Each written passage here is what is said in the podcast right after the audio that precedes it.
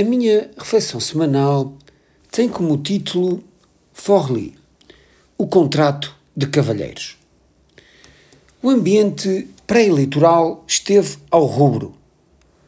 Os vários debates televisivos, as várias sondagens, os muitos indecisos, os contestantes comentadores políticos tendenciosos e isentos, os compromissos programáticos dos protagonistas políticos e a clareza ou falta dela quanto aos cenários pré e pós-eleitorais marcaram o arranque da campanha eleitoral.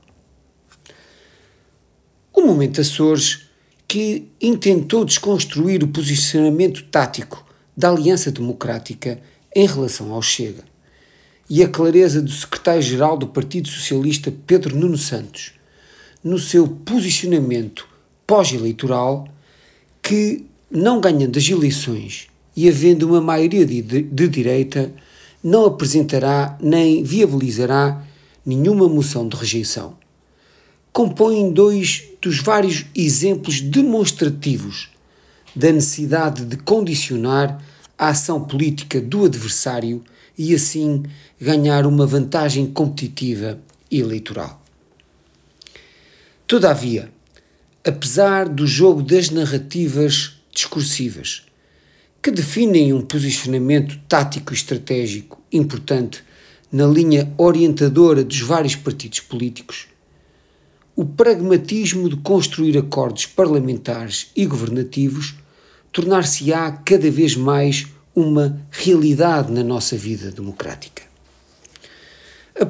A, palavra Forli, frequente na política dinamarquesa, coloca o ênfase na conciliação, na negociação, como um processo vinculativo e essencial para o modelo democrático, bem como para o desenvolvimento económico do país.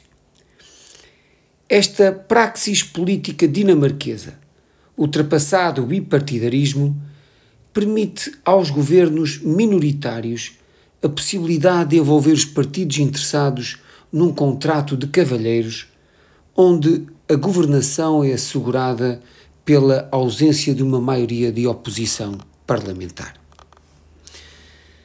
A visão de uma geometria política complexa após as eleições de 10 de março exige uma maturidade democrática para construir a convergência necessária e vinculativa que proporciona estabilidade à vida dos portugueses.